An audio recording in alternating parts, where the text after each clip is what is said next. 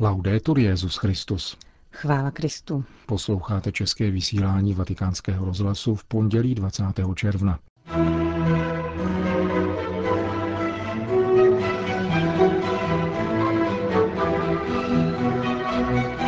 Papež František dnes kázal o tom, jak neupadnout do pokrytectví. Na kardinálské konzistoři bylo rozhodnuto o svatořečení pěti blahoslavených. I kdyby se zřítil chrám svatého Petra, církev i papežství potrvá dál. To jsou slova papeže Pia XII., posledního římského rodáka na papežském stolci.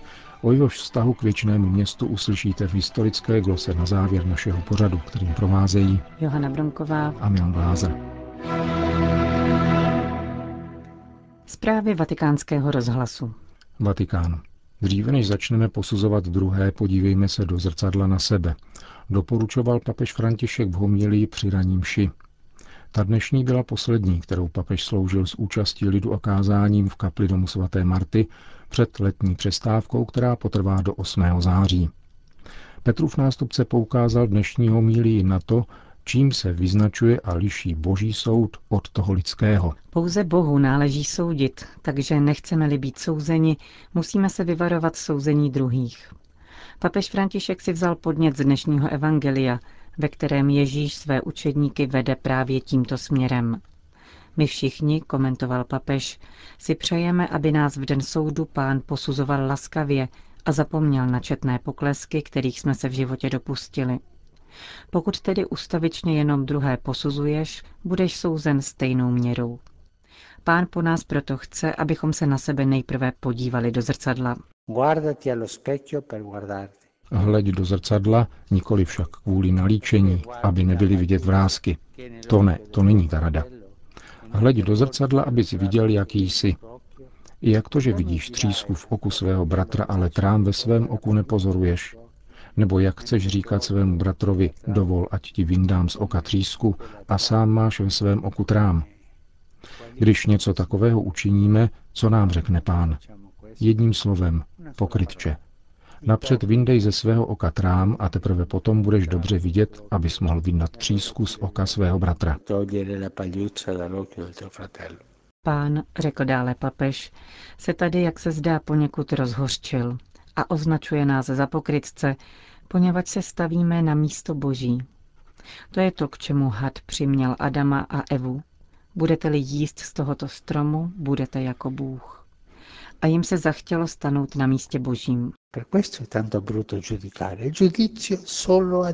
Proto je tak ohavné soudit. Pouze Bohu přísluší soudit. Pouze jemu. Nám pak láska, porozumění a modlitba za druhé, když vidíme nedobré věci, ale také rozmluva s dotyčným. Poslyš, vidím to a to, možná, že bys měl. Nikdy však nesoudit. Nikdy. Soudíme-li, je to pokrytectví. Pokud soudíme, řekl dále papež, stavíme se na místo Boha, ale náš soud je chatrný a nikdy nebude opravdovým soudem. Proč nemůže být náš soud stejný jako ten boží? Protože Bůh je všemohoucí a my nikoli? Tázal se papež a odpověděl. Ne proto. Našemu soudu totiž chybí milosedenství. Když soudí Bůh, soudí milosrdně. Pomysleme dnes na to, co nám pán praví. Nesuďme, abychom nebyli souzeni. Míra či způsob, jak soudíme, bude stejný jako ten, kterým budeme souzeni my. A za třetí, dříve než začneme posuzovat, podívejme se do zrcadla. Napadne-li mne, tento činí to či ono. Chvíli počkám, podívám se do zrcadla a pak přemýšlím.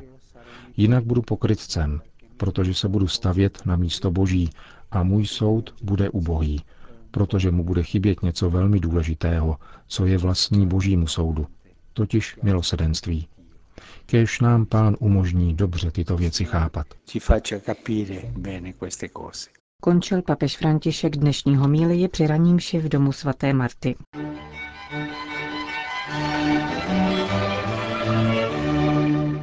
Vatikán. V neděli 16. října dostane církev pět nových svědců. Rozhodl o tom papež František při dnešní řádné veřejné konzistoři. Jsou to francouzský školský bratr Salomon Leclerc, občanským jménem Guillaume Nicolas Louis, mučedník z doby francouzské revoluce, španělský biskup Manuel González García, šiřitel eucharistického kultu z počátku 20. století.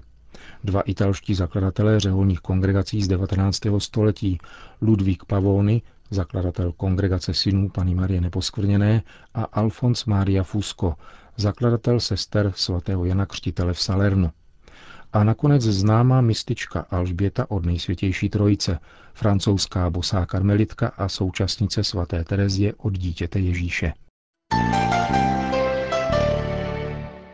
Vatikán. Papež František dnes přijal bývalého izraelského prezidenta Šimona Perese.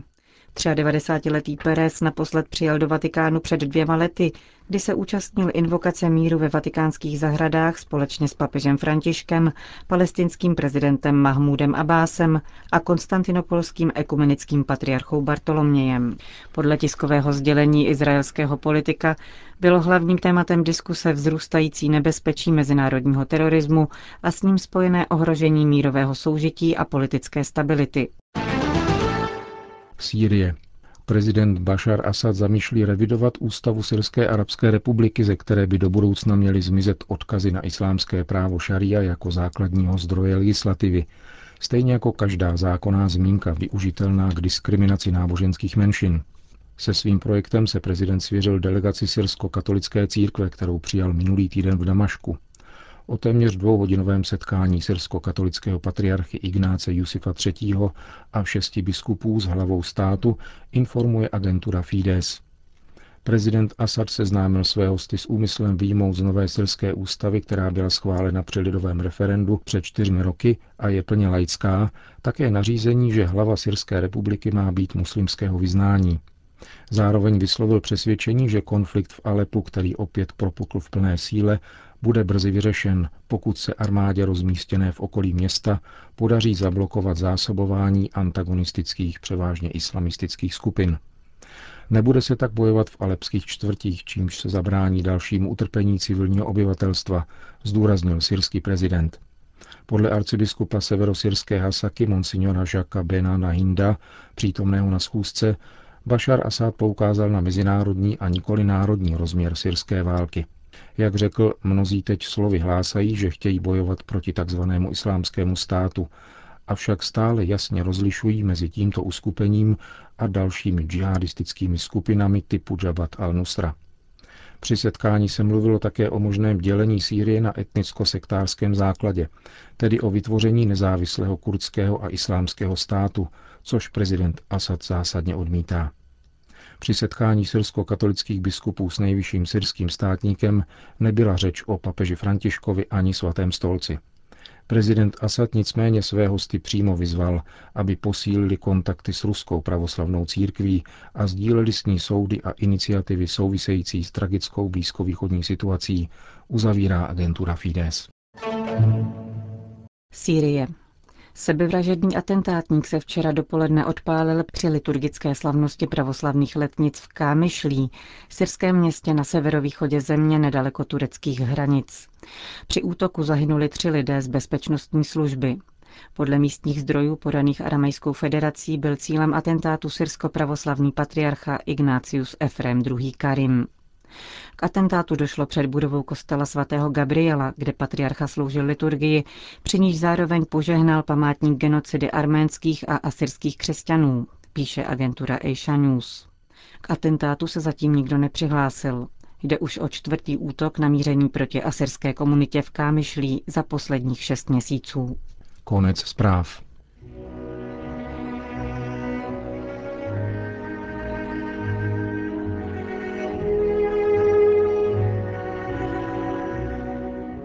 Združení nazvané Výbor papeže Pacelliho si v měsíci, který je věnován nejsvětějšímu srdci Ježíšovu, a tedy posvěcování pastýřů, připomnělo křesťanské a knižské kořeny života Pia XII., dosud posledního římského rodáka na Petrově stolci. Konferenci pod tímto titulem hostil kostel Santa Maria in Valicella, zvaný také Chiesa Nuova, který stojí nedaleko rodného domu papeže Pia XII., nacházejícího se v dnešní Via degli Orsini, někdejší Via Monte Giordano. Tam se na třetím poschodí Palazzo Pediconi v nájemním bytě advokáta Filipa Pacelliho a Virginie Graciosi 2. března 1876 narodil budoucí Pius XII. Stejné datum se v životě andělského pastýře vrátilo ještě o nějaké desetiletí později. 2. března 1939 byl v závěru poměrně krátkého konkláve zvolen Kristovým náměstkem.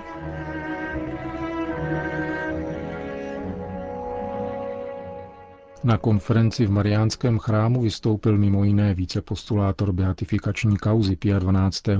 nizozemský jezuita otec Mark Lindeyer. Mluvil o vztahu zatím posledního rodilého římského biskupa k jeho městu, jehož posvátné poslání Pius XII. po celý svůj pontifikát obhajoval. Ještě jako kardinál v promluvě k Institutu římských studií jasnozřivě předeslal svatý osud Říma, připravený boží prozřetelností. Řím je slovo zahalené tajemstvím a stejně tak je tajemstvím osud Říma, věčného města. Nikoli kvůli staletím slavné minulosti, nýbrž kvůli budoucímu očekávání. Uvodil svou úvahu tehdejší státní sekretář svatého stolce. Nejsvětější osud Říma je skryt ve víře v Krista, víře vítězící nad každým dávným i moderním pohanstvím. V Kristově Římu spatřujete nový Jeruzalém, Jeden pán, jedna víra, jeden křest. Jeden Bůh a Otec všech, který je nade všemi, proniká všecky a je ve všech. Z Krista vychází nadpřirozená obnova lidské duše a v něm má počátek nová civilizace lidského rodu, která tříbí a vstřebává to nejlepší z Atén a Říma a vede lidstvo k nejvyššímu, nikoli lživému cíli svobody, rovnosti a bratrství, kde už slovy apoštola národů není řek a nebo žid, obřezaný nebo neobřezaný, barbar, skita, otrok nebo člověk svobodný, ale všecko a ve všem je Kristus. Řím je společnou matkou věřících, vatikánským domem společného otce, společným domem všech dětí církve. Je to věčné město, město Boha, město vtělené moudrosti. Pronesl roku 1936 kardinál Eugenio Pacelli v oratoriu svatého Filipa Neriho.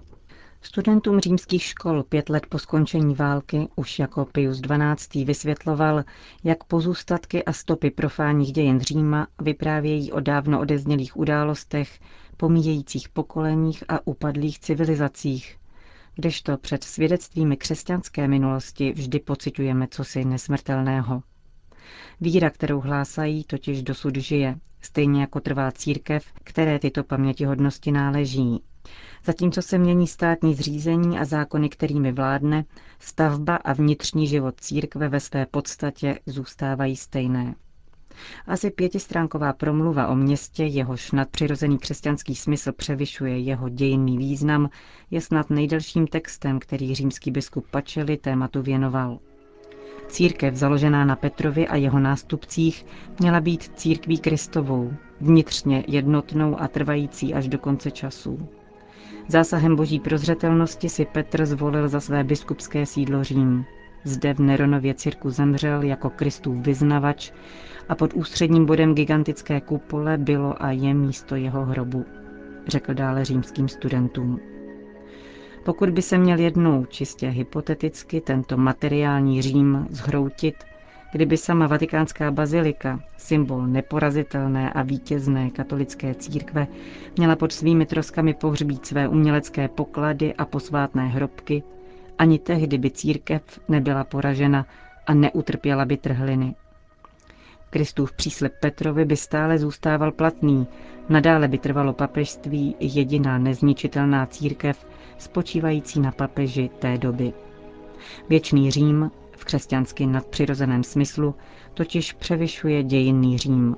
Povaha a pravda věčného města jsou na dějinném Římu nezávislé.